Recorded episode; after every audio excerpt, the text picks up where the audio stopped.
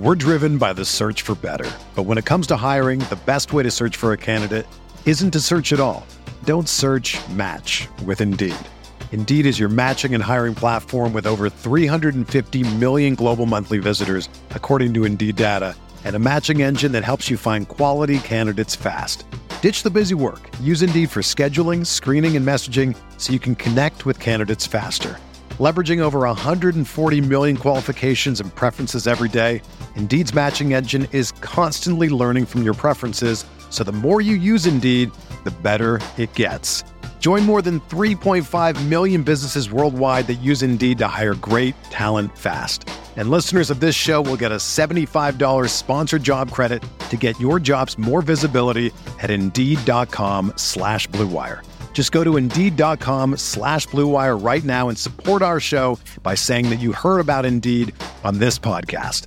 That's Indeed.com slash BlueWire. Terms and conditions apply. Need to hire? You need Indeed.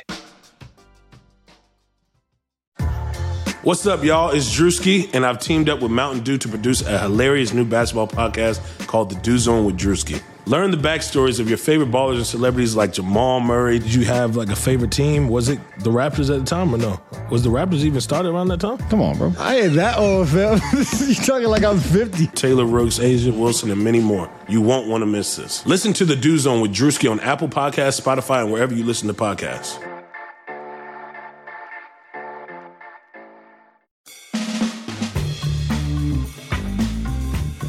Well, here we go, my friends, and welcome back to another audio adventure here on the podcast known as Insight. I'm Chris Van Vliet. Thank you so much for choosing our show in a sea of so many other options. And not only am I excited to have you with us for this, but I am pumped to have my good friend, my brother, Riaz Meghji, on the show. We've known each other coming up on 15 years, and our career paths are eerily similar. We both worked at MTV Canada in Vancouver. He was there a few years before me. Then he went to Sun TV in Toronto. After a few years, he left. Then I worked at Sun TV in Toronto, and he is easily one of the best interviewers on the face of the planet. He's so good at connecting with other people that he wrote a fascinating book about it called Every Conversation Counts. And after hearing this conversation, you're going to start to think about every conversation that you have in your daily life in a completely different way. Oh, by the way, Riaz has also given several TED Talks. So when you have some time, look them up on YouTube and prepare to be inspired. Share this with someone who you know is going to be inspired by this. Tag us on social media. Let us know what stands out for you the most. I'm at Chris Van Vliet. Riaz is at Riaz Meghji. That's R I A Z. I said Z, even though I'm Canadian. Sorry, Riaz, we say Z in Canada. M E G H J I. And if you haven't yet, please hit subscribe or follow wherever you're listening to this right now. Abdullah Ahmed in Great Britain left this review on Apple Podcasts that says Upper Echelon. Been listening and watching your interviews and podcasts for a few years now, and only recently joined Apple Podcasts so I can finally leave a review. Well, thank you. Your podcasts are very enjoyable and the conversations flow seamlessly. One of the best podcasts out there, in my opinion. Keep on doing what you're doing. And who knows, maybe one day I will be lucky enough to be on here. Well, thank you so much for taking the time to leave a review. And one day, yeah, I look forward to interviewing you, sir. I'm going to keep reading one review on every single episode till we get to that goal 2,000 reviews or my birthday, May 19th, which is, man, that's just around the corner. Man. All right. Those interview skills, when I do interview you, Abdullah, will be vastly improved after taking some tips from this conversation. Please welcome Riaz Meghji. What a pleasure to be doing this, Riaz. So good to see you, man. Been too long. Been too long. My Canadian brother that left once upon a time, but here we are back, reunited uh, in And, a I new mean, medium. The, last time I saw you, we were both television hosts. Now we're kind of like, I don't even know what you'd call content creators. You are an author, like you're a father now. Congratulations on everything that you've got going on. Thanks so much. Thanks so much. It's it, you know it's been a journey, and obviously as a television host in, in, in, this era, whether you live in Canada, and that's where I am right now, Vancouver, BC, or anywhere in the world, there are so many opportunities to just get creative and share a message if you have one. And here we get to do that here on Insight. So congrats to you too, man. This is this is a great show you put together. Although I don't have any wrestling moves, I feel a little inadequate being here. I'm sure you could do a headlock or something like that, you know. I'm, I'm the hit and run guy. I'll be the manager that'll slap you and then run for cover. That's I me. like this. Now, you won't know this, but something that you said in one of your keynotes inspired the heck out of me when I first heard it many years ago. And, you know, your whole thing is every conversation counts, which on the outset is like, it's so true. Like literally every conversation counts. Our entire lives are built on the conversations that we have. But when you ask the question, what's the most important conversation of your life? It really took me back and I went, oh, wow. Because the answer to that, I think, really shows like what type of person you are and the direction that you're headed in as well. Mm. Now, well, you now you got me hooked. What what was it? I mean, it took me a long time to really think about this, and uh, I think for me, it's like my whole career has been about like broadcasting. I started in radio, internship in television, turned into the career that I've had now. And I think if I had to boil it down to one conversation, I think it was the conversation that landed me an internship at Chex TV in Peterborough, Ontario. I was driving an hour each way, working my high school job at the fish department of a pet store to pay for the gas to go to my internship. But yes. this, this is this isn't about me, but basically I Googled the general manager's email at this small TV station, Peterborough, Ontario, lied to him and said, I'm going to be in Peterborough next week for spring break. It'd be great to just come in and have a conversation with you.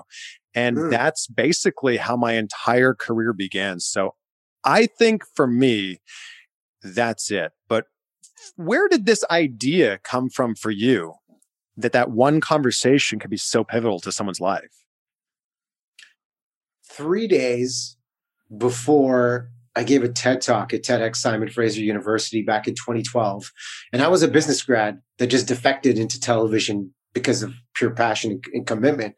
Yeah. Uh, a friend of mine, Sam, reached out and said, Hey, Riaz, you know, you're probably going to share some, some great stories in, in, your TED talk, but what's the title you're going to put on this talk?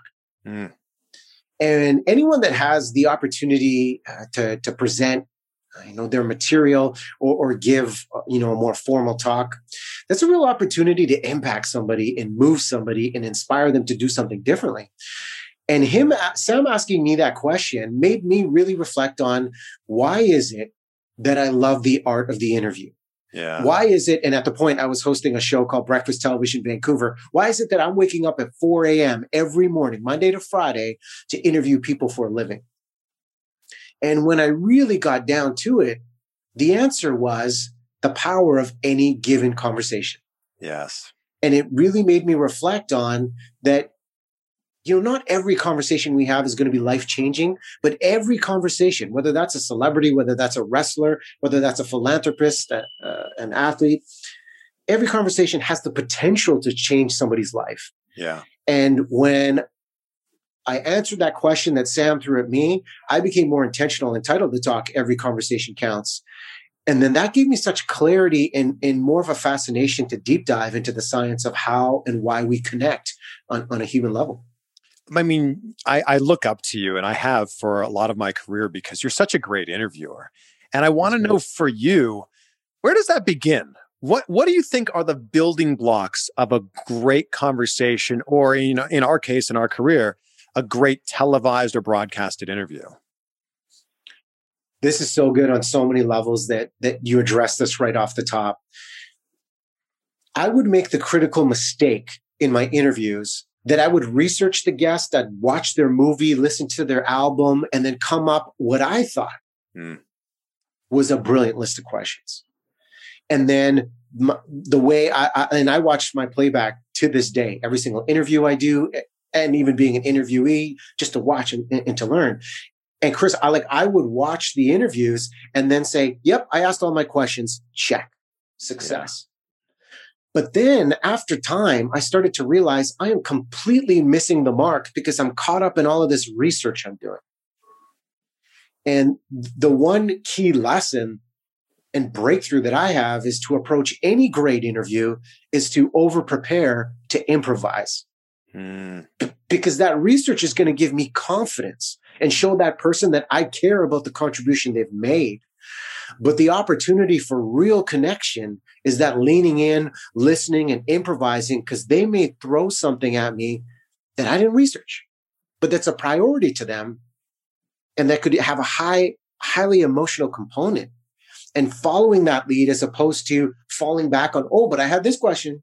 Yeah. That that's where the magic happens. And one of the things I would do in the green room and, I, I was becoming more conscious of doing it, was I'd walk in and no matter who the guest was, one of the first questions I threw at them was just, "Hey, thanks for being here. What's on your mind?" Mm. And the things that would come out of their mouth would allow me to understand that's the priority occupying this person's mental space.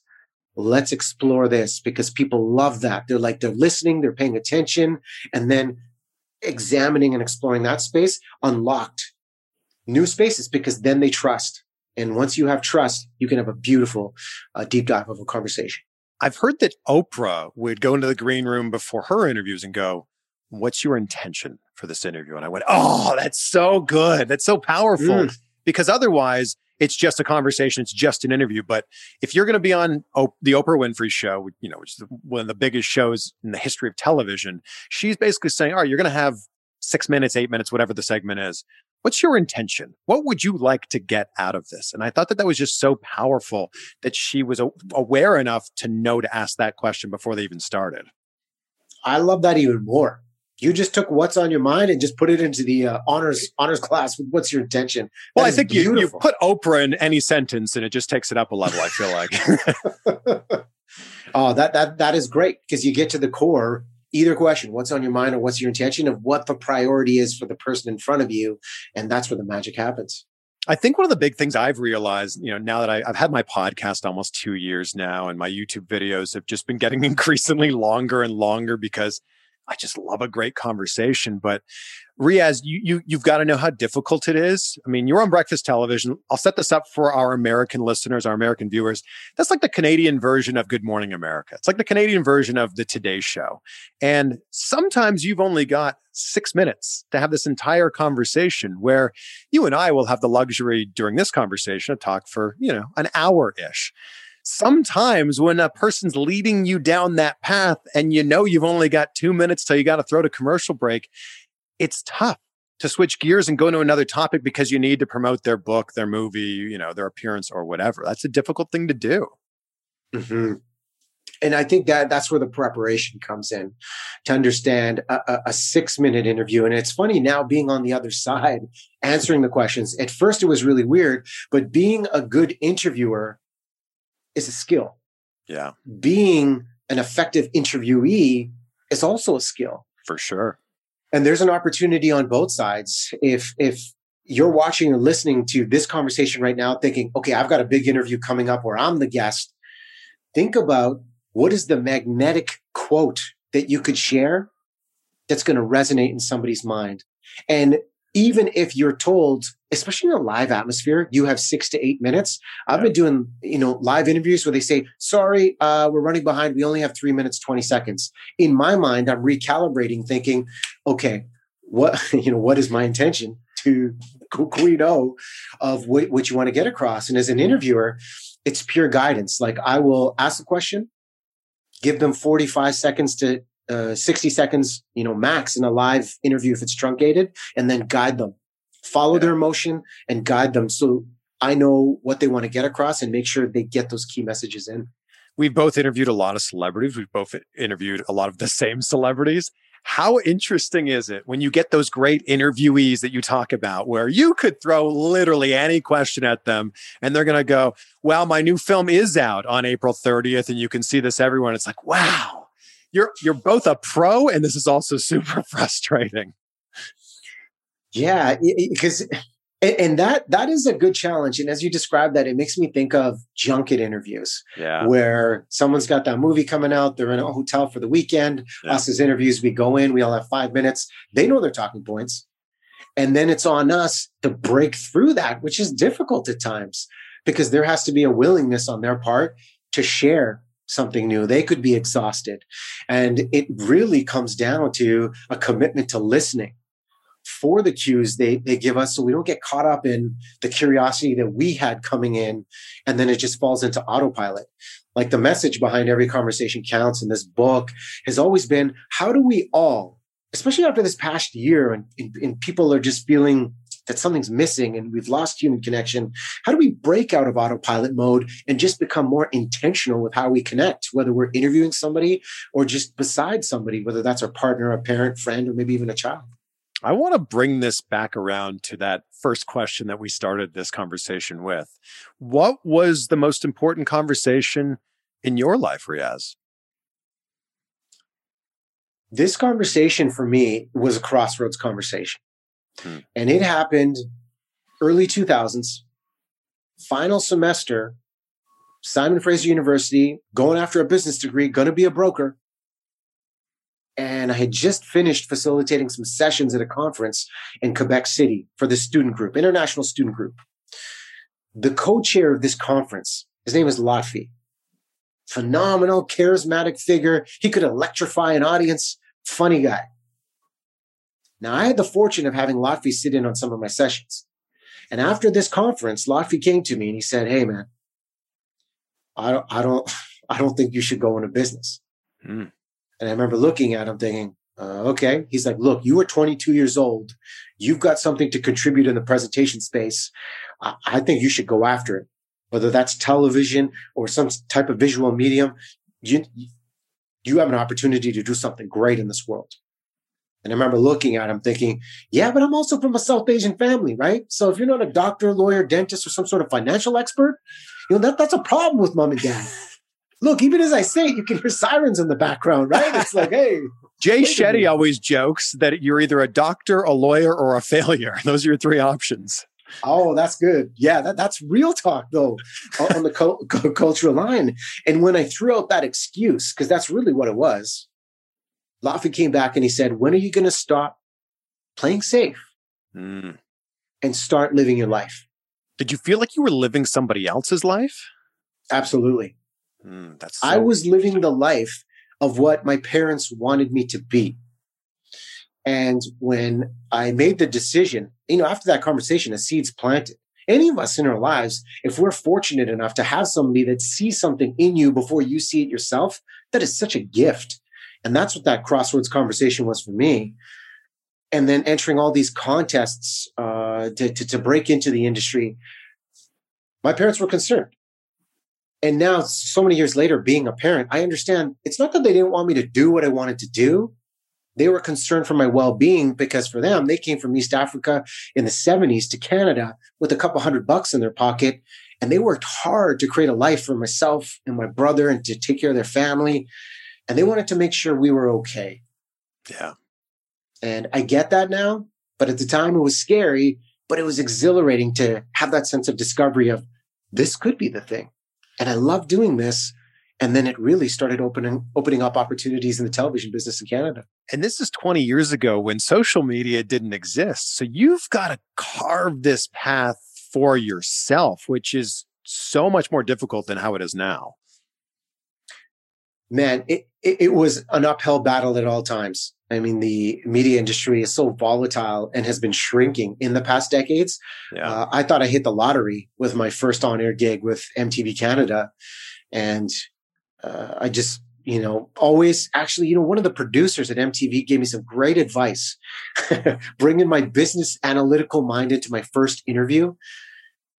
I gave them my list of questions and they said to me, okay, I can tell you research this person, but you know, wh- where's the fun in this? Hmm. How, how are you going to ignite this guest? So they're having fun, they're smiling, you're smiling, and the audience will enjoy the experience too. And for me, in that lesson, I was kind of stubborn at the time because coming out of the business world, you know the ego was built up of no these are good this is how it should work and that producer reminded me to always maintain a beginner's mindset because if you're the expert there's only a few options in your mind but if you're the beginner the possibilities are endless That's such a And great that produce- mindset that you can take with you into every aspect of your life, too. That beginner's mindset. And the people who have some of the greatest minds, the people who have accomplished some of the biggest, best things in the world, approach every situation with that beginner's mindset. yeah just staying open to the possibilities it's it's so easy for our ego to get in the way and that was such a great lesson for me to disarm and let go of the ego and just be that sponge that can stay open that can learn that can explore the possibility of what someone might give you I love that there's going to be a, a lot of people listening to this going, What's my conversation? What's my one conversation? What's the most important conversation in my life? And you, you can probably boil it down to five or three or two.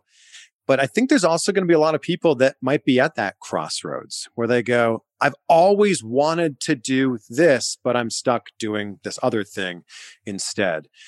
What do you say to someone that maybe is, is scared, maybe is nervous about chasing after their passion? As and maybe it's the interviewing instinct it's not something i'll say it's something i'll ask Hmm. and if they say they're scared i'll explore that because my goal is always if somebody's at a point where they're unconsciously making excuses of why they don't have something or why something's not working. And excuses are just those unconscious assumptions that it's going to fail or i don't have time. One of the biggest questions i'll ask is why do you need this? Because we don't lack time we don't lack discipline we lack necessity if if we haven't achieved that thing or we're not going after that thing.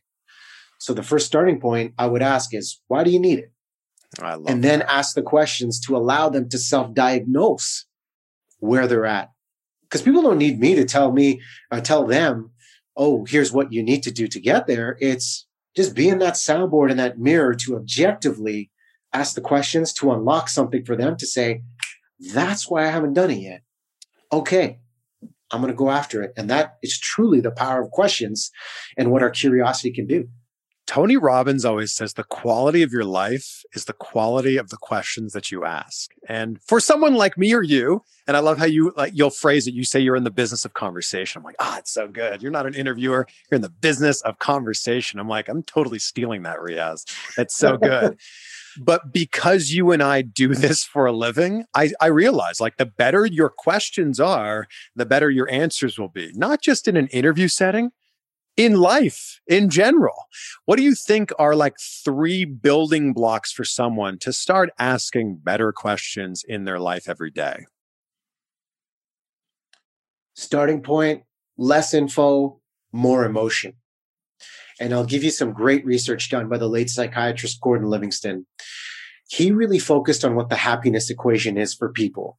And in his work over the years, uh, he looked at the idea that the happiest people have something to do, they have someone to love, Mm, and they have something to look forward to. mm, And when you think about the context of, hey, okay, us as interviewers, Chris, somebody could be listening. Well, what if I don't have all the time to do the research? What if I really want to connect with someone that's right in front of me and I have no context of who they are? You ask them about what they're doing, who they love, and what they're looking forward to.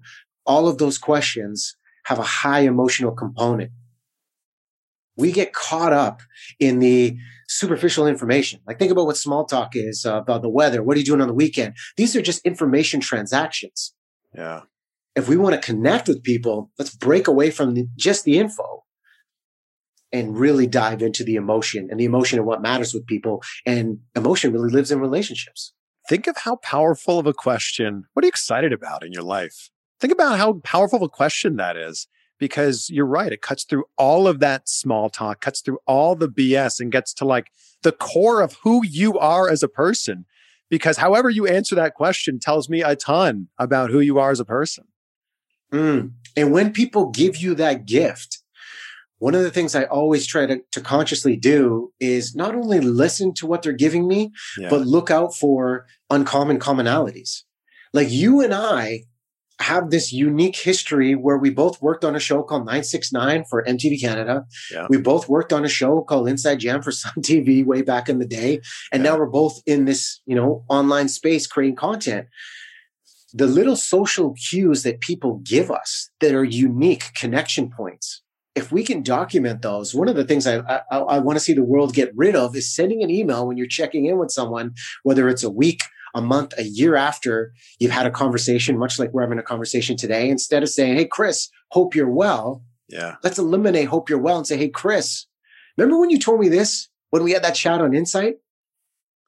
The most important line someone could give you is like, Man, it's been so long. I can't believe you remembered that. Yeah. That's what that's what we need right now. Well, that's, I mean, so the subtitle of your book, your book is called Every Conversation Counts, but I love the subtitle here. It's the five habits of human connection that build extraordinary relationships. Can you kind of bullet point for us those five habits that we can do to have better relationships, to have better connections? Well, we've talked a lot about listening, and I'm going to bad lead off with uh, the first habit of listen without distraction. Yeah. And the concept of this is, especially during the pandemic, for many of us working from home and, and figuring out, you know, how we do this and multitask with all of these distractions. Uh, some of the science we found for this book is that our brains absorb four to 500 words per minute. Yet the average person speaks at a rate of 125 words per minute. And if you look at that, we're almost too smart for our own good. And we have this, our brain has this insatiable appetite for information. So we could be having this conversation, and meanwhile, I could be scanning my phone looking for information. I could be caught up in daydreaming. I could get emotionally distracted if I disagree with you. Yeah. Listen without distraction really starts with auditing ourselves and really looking at our conversations and understanding what's getting in the way. Yeah. And then when we pinpoint those, start picking them off one by one. Yeah. I, I uh, so that's number one. What are what are the other four here? Number two, make your small talk bigger. And one of the biggest ways to do this is to dive in and focus on the emotional context of our questions. Expansive questions we're asking of questions that start with how, that start with what, that start with why, because they open up the conversation uh, to, to create a more emotional component. If we're just going who, we're going when, Yeah. These are just straight in- informational transactions. So breaking out of that. And the other idea is to ask for stories, much like you've done about, hey, what's the story behind your most important conversation? Ask for stories, not just answers, because Oh, emotion lives in story. And I think people need to realize you don't have to be a professional interviewer to use these tactics in your daily life. This just makes you a better communicator from top to bottom, whether you're talking to your husband or wife, boyfriend or girlfriend, whether you're talking to your kids, your boss, whoever. If you can have a better, if you can be a better communicator, you'll just get better places in life.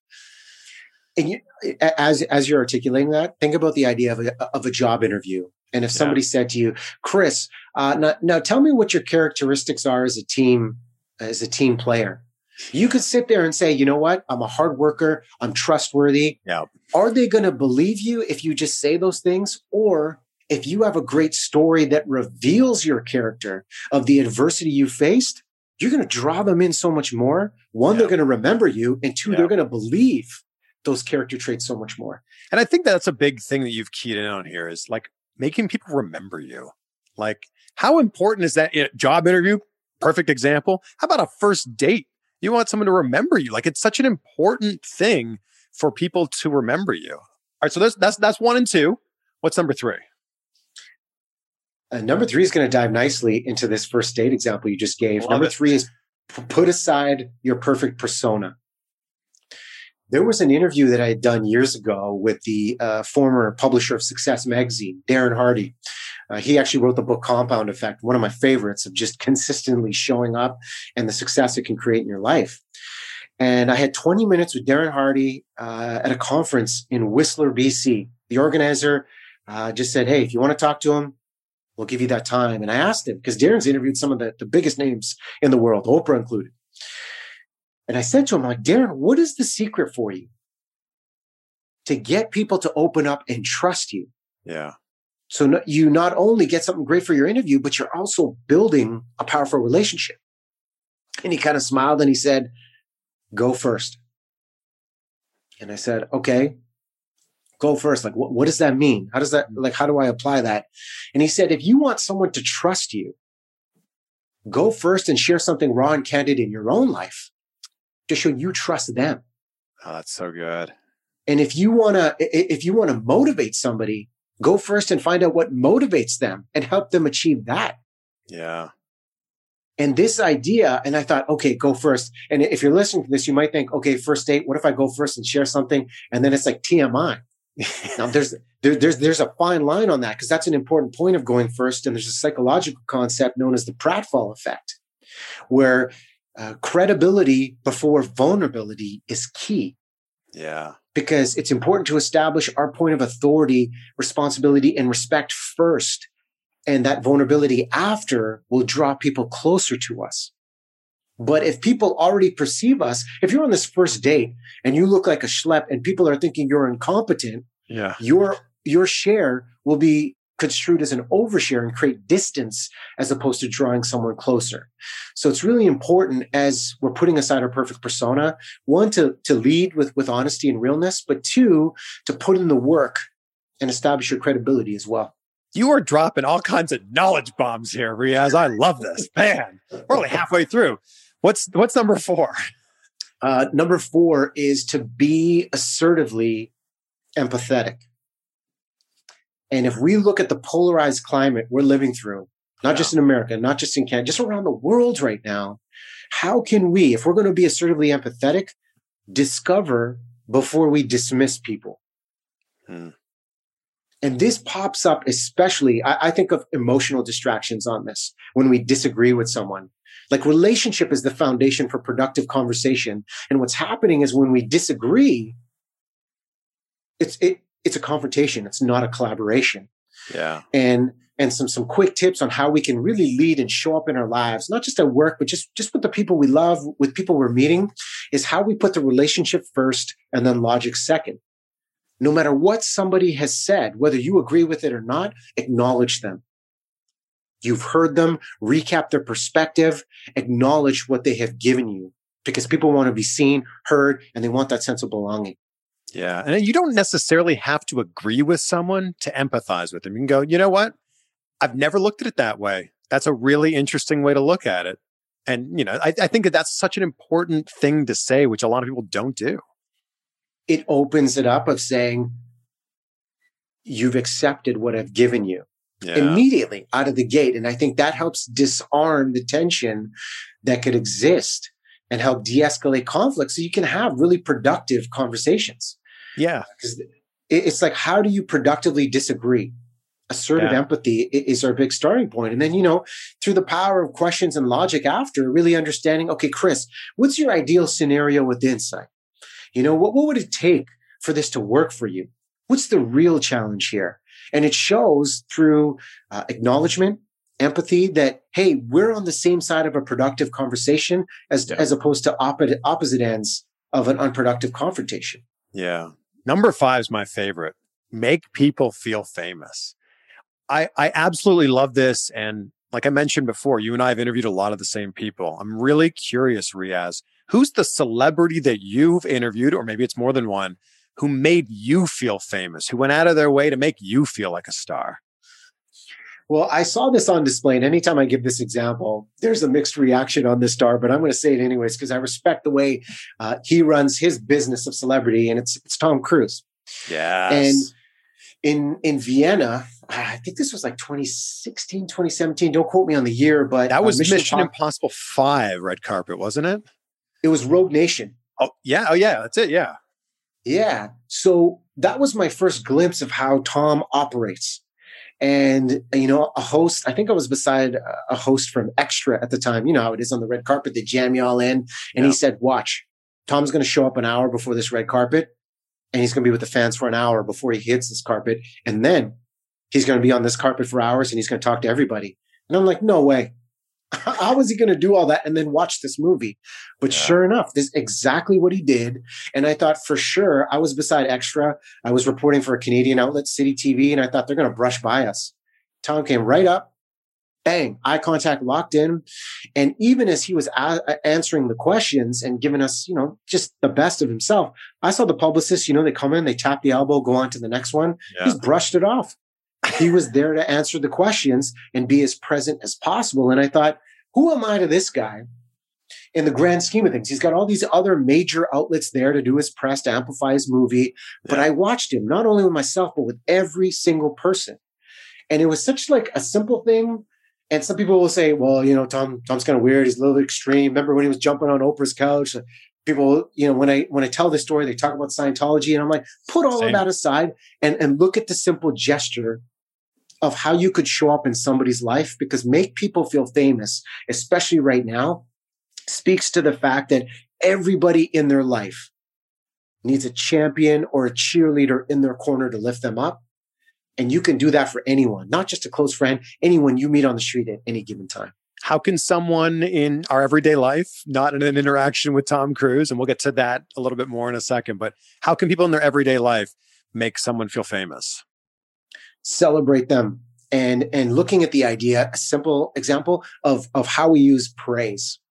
And like if you see somebody and, and, and, and you know, you like what they're wearing or you love the smile they have or the energy they give, let's get into a space where we, we're using praise to be specific. Let's eliminate just saying, Hey man, great job. Or, or, or Hey, love, you know, love what you're doing. Get specific with it Yeah. and, and make it personal of, Hey, what you did, Chris, what you're doing with insight, man, I'm inspired to go out there and create even more content because of the consistency you're showing up with Mm. and making that praise public and making it urgent. Sometimes, like, you know, we wait. We're a little anxious. Oh, maybe, maybe they don't want to hear my comment. Well, maybe that comment could make a huge difference.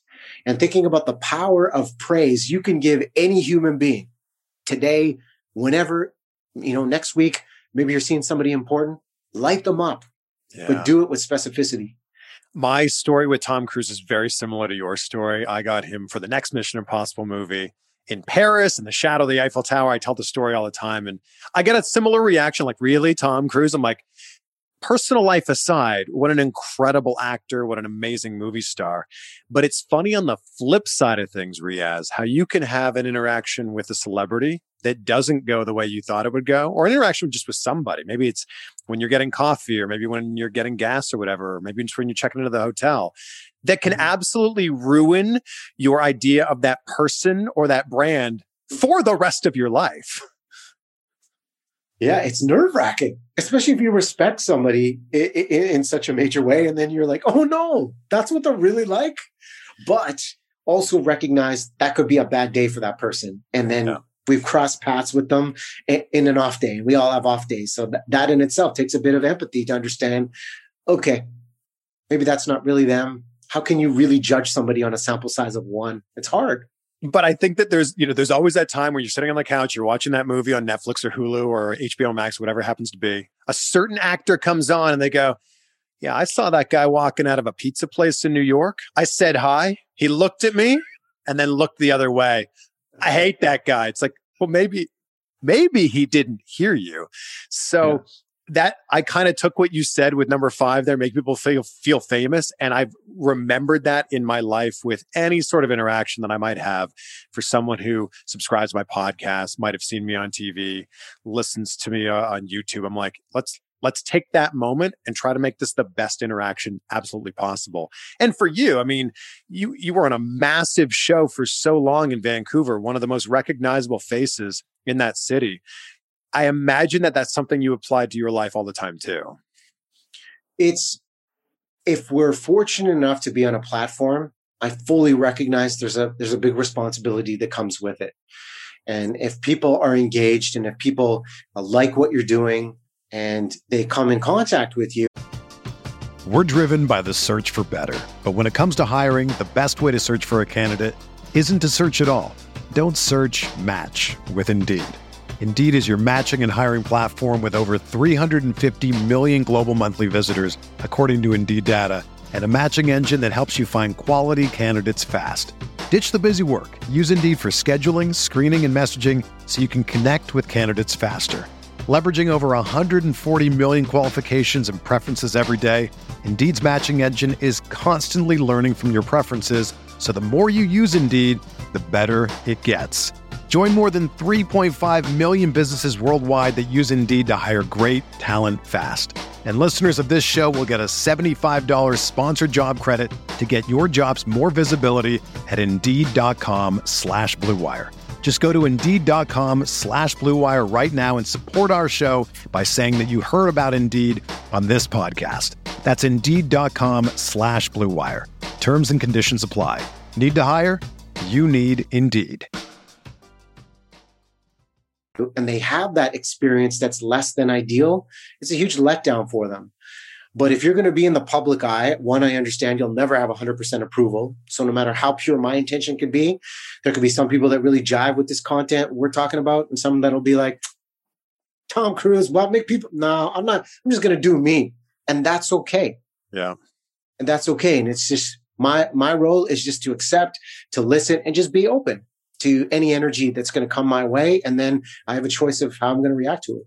This podcast is sponsored by BetterHelp. Is there something interfering with your happiness or is preventing you from achieving your goals? BetterHelp will assess your needs and match you with your own licensed professional therapist. You can start communicating in under 48 hours. Now, this isn't a crisis line, this isn't self help, this is professional counseling done securely online. There's a broad range of expertise available, which may not be locally available in many areas. The service is available for clients worldwide. And you can log into your account anytime and send a message to your counselor. You'll get timely and thoughtful responses. Plus, you can schedule weekly video or phone sessions so you won't ever have to sit in an uncomfortable waiting room with traditional therapy ever again.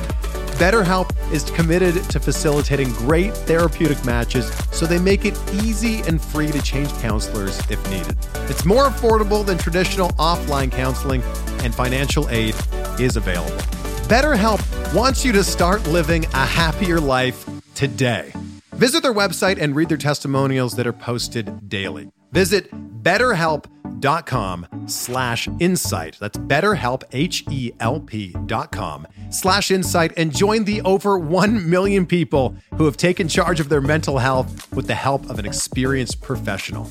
In fact, so many people have been using BetterHelp that they're recruiting additional counselors in all 50 states. So the special offer for anybody listening to Insight right now is 10% off your first month. Just go to betterhelp.com slash insight. That's betterhelp, H-E-L-P dot com slash insight. Have you had the good fortune of interviewing The Rock? Oh no, but I love the rapport you have with this man. It is brilliant. That Well- is a gift in itself. Thank you. That's very kind of you to say. I think it's about 1% me and 99% Dwayne Johnson going, I'm going to make this guy, any person actually, feel famous when we do this interview. Mm, man, like from what I've seen uh, from from his interactions, and like this is like the degrees of separation to the Rock's greatness through you. It's just, and even Will Smith, Will Smith, uh, the way he does that, like it's it's a gift, but that takes effort. That Yeah. takes They recognize Yes. they are where they are because of the reporters, because of the fans, because of the people that that get behind them, and it's so important to just give that energy back. How much do you think that this is a, an innate quality and how much of it is a learned behavior to to make someone feel famous, to be a great communicator? A bit of both. Yeah. One, I think I think it's a heightened sense of self awareness of how am I showing up, what's the energy that I'm putting into this space, and how are people jiving with this energy. Like one of the greatest and most difficult questions you could ask somebody is, and you know, I mean, you got to trust them to ask this. What is it like being on the other side of me?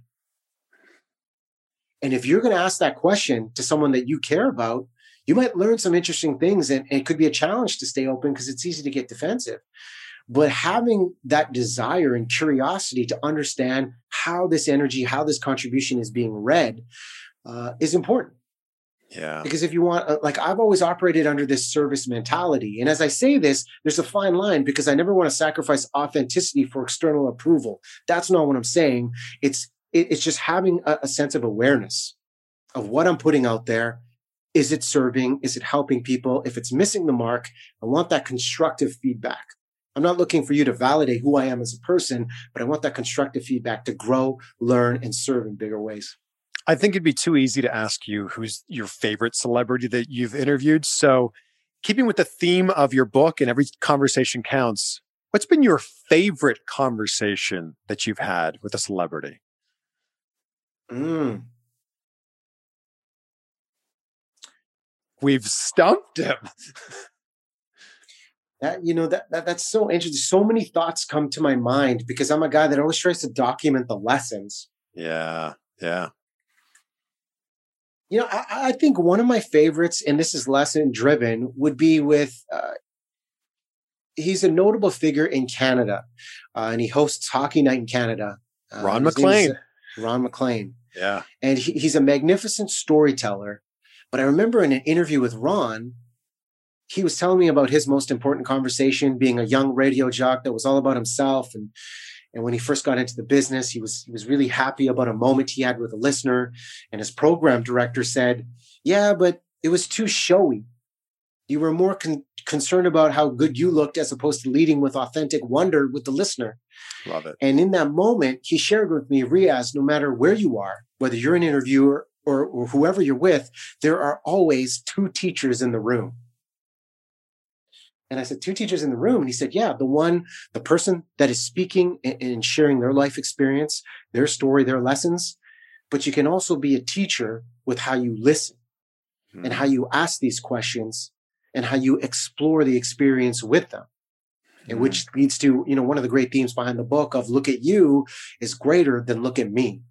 And that is a pillar for connection. So out of all of them, I know it's, it's probably not like the glitz and glam of uh, a-list celebrity. No diss to Ron because he is, you know, incredible at what he does. But that would stay with me, and I appreciated the realness he brought in that chat. Ron is Canadian broadcasting royalty. So yes. Yeah, no, and I, I'm with you. Like, sure, it's been cool to you know I could list off a you know a hundred names of people I've interviewed, but my favorite interviews are the ones where I can take a moment from that interview or a line from that interview and go, that changed my life. Like, mm. and I'll, I'll, give you my story here real quick. It is The Rock, and The Rock meant so much to me growing up. Like in high school, I was huge, huge wrestling fan, still am, but a big fan of The Rock.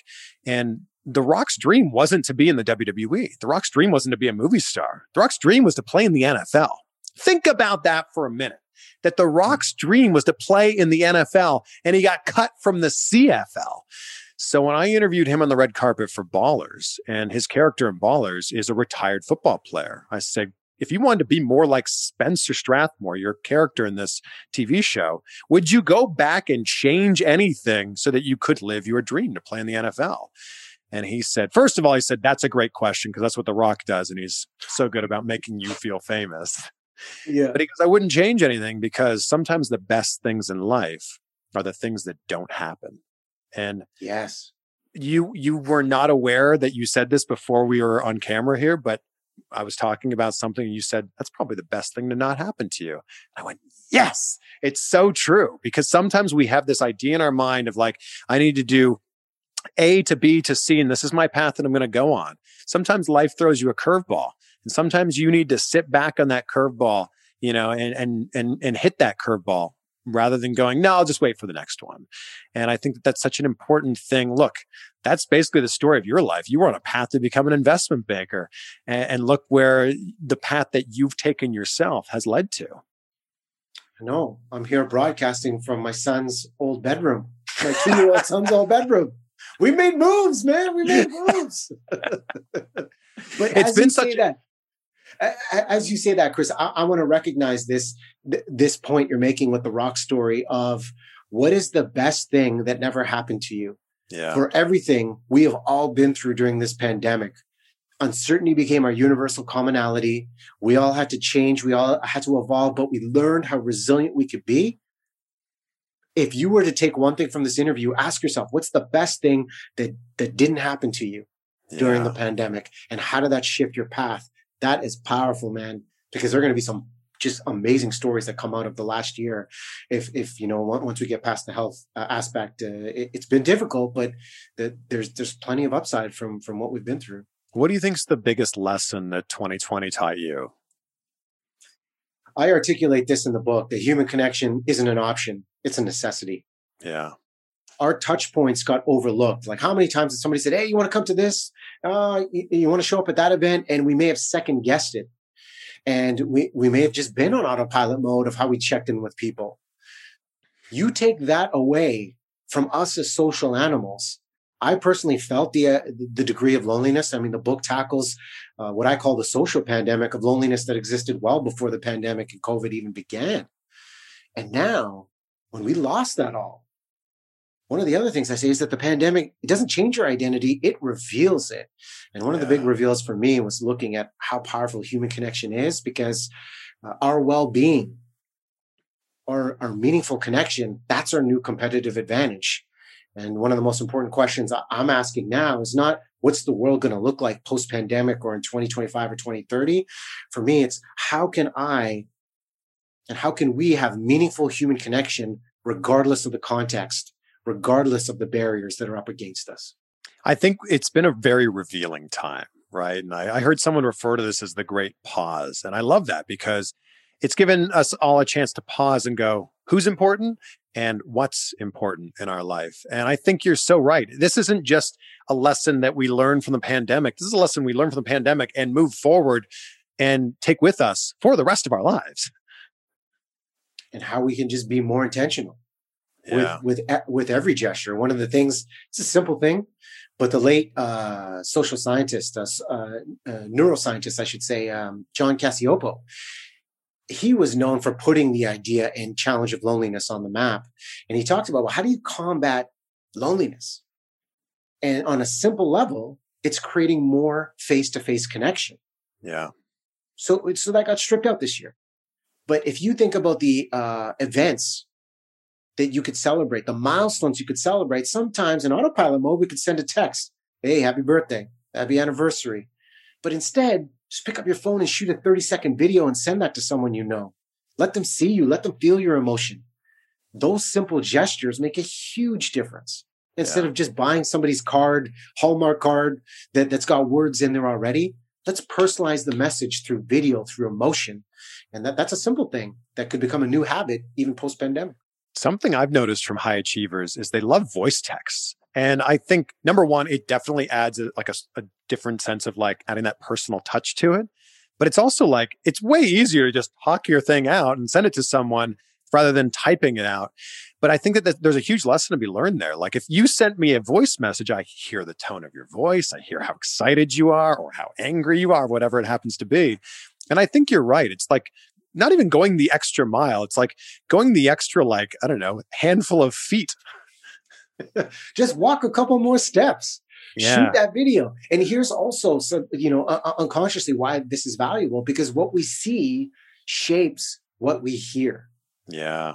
And even on a voice text, sometimes it's hard to, you know, retone and connecting in a virtual world is difficult if you just send like a, a two letter text like okay. Think about how okay is misconstrued in so many ways. But right. if they see you, they're like, oh, yeah, I'm feeling that energy. I know what Chris is saying here. It makes a difference. Like we've all been able to connect a little bit more over this last year using Zoom and connected a lot less over this last year because we can't meet up in person. Like, hell, I didn't even have a Zoom account till like 10 months ago. I didn't even, I think I was aware of what it was, but I didn't have an account. I'm really curious, Riaz, are are we hanging out right now or is this still not quite at that level of hanging out in person, grabbing a beer, being able to hug each other. Hugs and handshakes, man. Nothing will ever replace that. Agreed. But the, uh, I, you know, I use this word a lot. The, the intention behind this exercise of having this conversation and talking about, you know, meaningful ideas. I haven't talked to you in years. Yeah. And to be able to have this type of catch up, I mean, it's so valuable. I mean, it is weird because as we're doing virtual, I'm looking at the camera. I'm not now. I'm looking at the screen. Now I see you, man. Look at that smile. That's hey. a smile.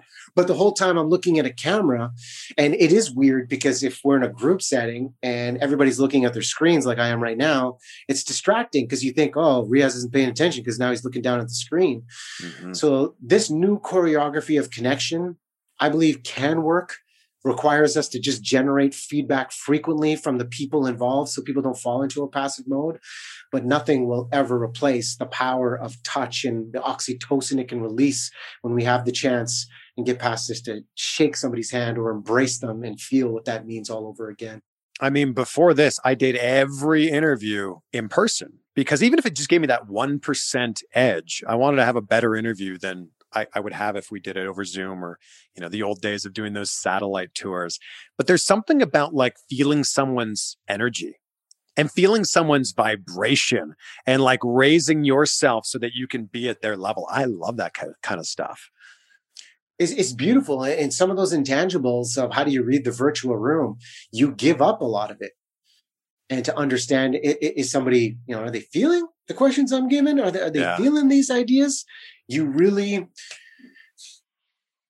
you, you, can't read it. Like one of the things, uh, uh, if I, if I'm delivering a keynote speech, one of the benefits of virtual is before I close that Zoom window, there's a there's a comment thread with immediate reaction yeah. to what you're sharing. And I yeah. will hit those three dots and I'll save the chat and I'll dissect it afterwards. I'll watch the playback and then I'll look at the chat and understand what was of value to the people.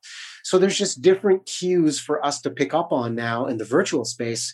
But yeah, nothing will replace that vibration and that energy you, you speak about, about being in the room with someone and playing off each other. So we're not talking over each other. We're just propping each other up you've we've talked so much about being a better listener, and being a better interviewer, asking better questions. You are such a great speaker on a stage. You're such a great keynote speaker. And for Thanks, people man. who are just starting out, or maybe someone who's you know, has the task in front of them of speaking to their company, what are some things that they can do to be a better public speaker? The number one place to start is to understand the psychology of speaking a lot of people say to me, oh my God, I got the speaking anxiety. Oh, I can't breathe. I tense up. And I ask them, why? Yeah. And, and they say to me, well, I don't know how it's going to go. And I say to them, why don't you know how it's going to go? And they're like, well, I don't know. Maybe they've heard the content before. And then I'll ask them, are you there to give them something or are you there to take something from them? Mm. And the greatest speakers are the ones that give and how you can speak with generosity involves presenting before you're presenting. One of the things I'll always do if there's a keynote, I won't just talk with the event organizer to understand priorities. I'll ask them, who are three influential leaders that will be in the room or virtual room at this event that could share their personal perspective, their stories, their experiences, so I can understand the pain points of what they need. Mm. So there's clarity in the necessity of my contribution. Yeah. That alleviates the anxiety. So it's not a guessing game. There's a great understanding of what they need. Then it's customizing the message that serves them. Because some speakers go on stage, they've done the work beforehand, they've talked to the people, they know what's needed, and then they go crush it and punch it home. There's others that could come up with their own message that could be brilliant, but it's a huge guessing game because they didn't focus to understand what the group needed first. And then they're in front of that audience taking the validation, taking the applause. So many people have said to me, Oh, I, I just can't stand virtual. No one's laughing at my jokes. And I just encourage them to point your focus forward. It's not about your humor. Mm. It's not about how you're coming across. It's about what they need. Yeah. So really, step one, understand crystal clear what they need and go into that groove. Because if you want anyone to listen to what you're saying, you need to make a connection first and asking those questions beforehand makes it makes a big difference. Ah, oh, that's so powerful. I heard someone say that no one is following you on social media. Nobody's watching your videos, listening to your podcast because of who you are. They're doing it because of who they are. And this is exactly what you're saying here. It's like think about them first because it's it's not about you. Yeah, I mean that's what YouTube is. That's the critical mistake when people say I have no views on YouTube because the you in YouTube is not you the presenter, it's you the the one person on the other side yep. of that screen that's watching you. Yep. And how can you deliver for them? And what's the niche you're going to carve out? Like it's it's really comes down to just pointing that focus forward. Yeah, it's bringing value. It's bringing value to the one person on the other side of that camera, on the other side of that microphone. It's bringing value. And I think a lot of people don't lead with that. Yeah. I've really enjoyed catching up with you, man. I am so excited. The book's called Every Conversation Counts. Where's the best place for people to get it? Uh, it's available at all major bookstores. All the details behind the book uh, at riazmeghji.com. You have to spell Meghji. Hopefully, you can put just a key on screen. I don't know. Maybe type it out in a social post. Good luck with that one.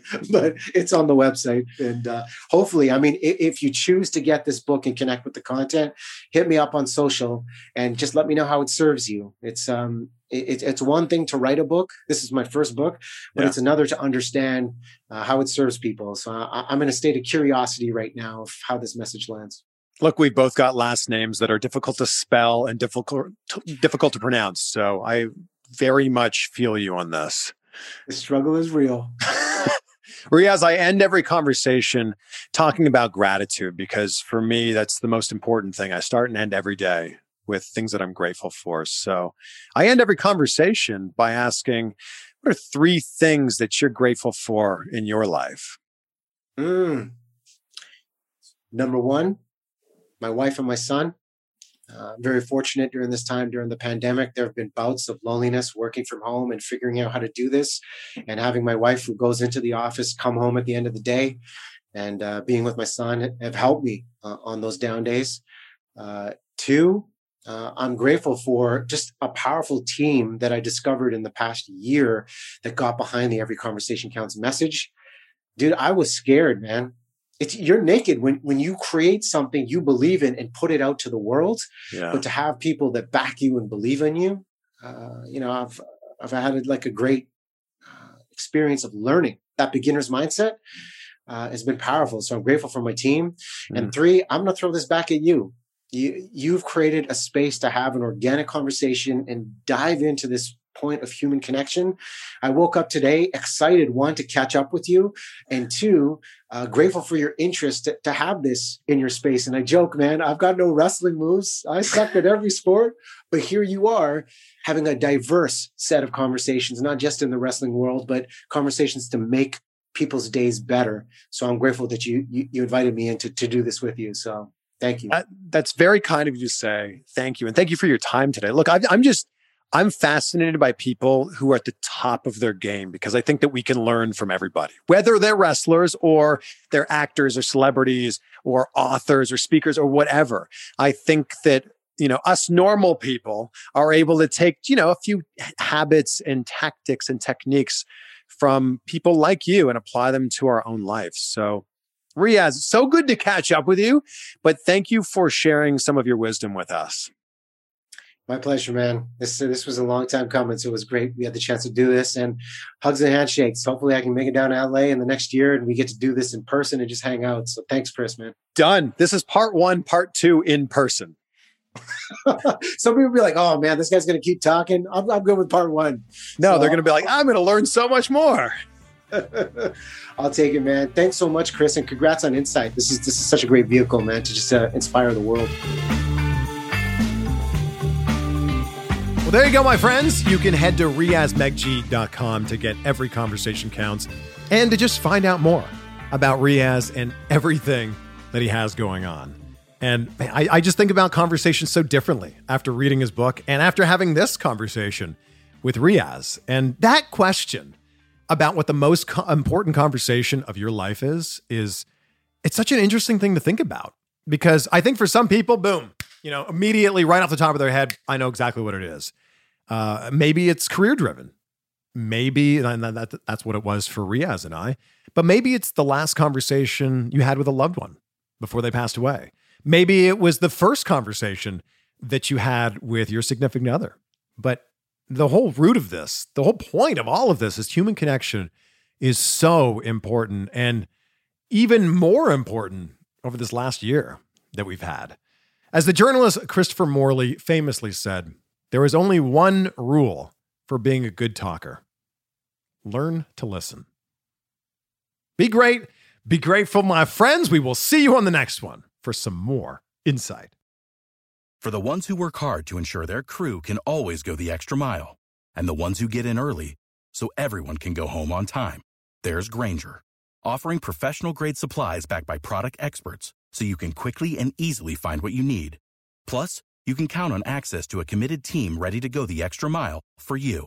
Call, clickgranger.com, or just stop by. Grainger, for the ones who get it done.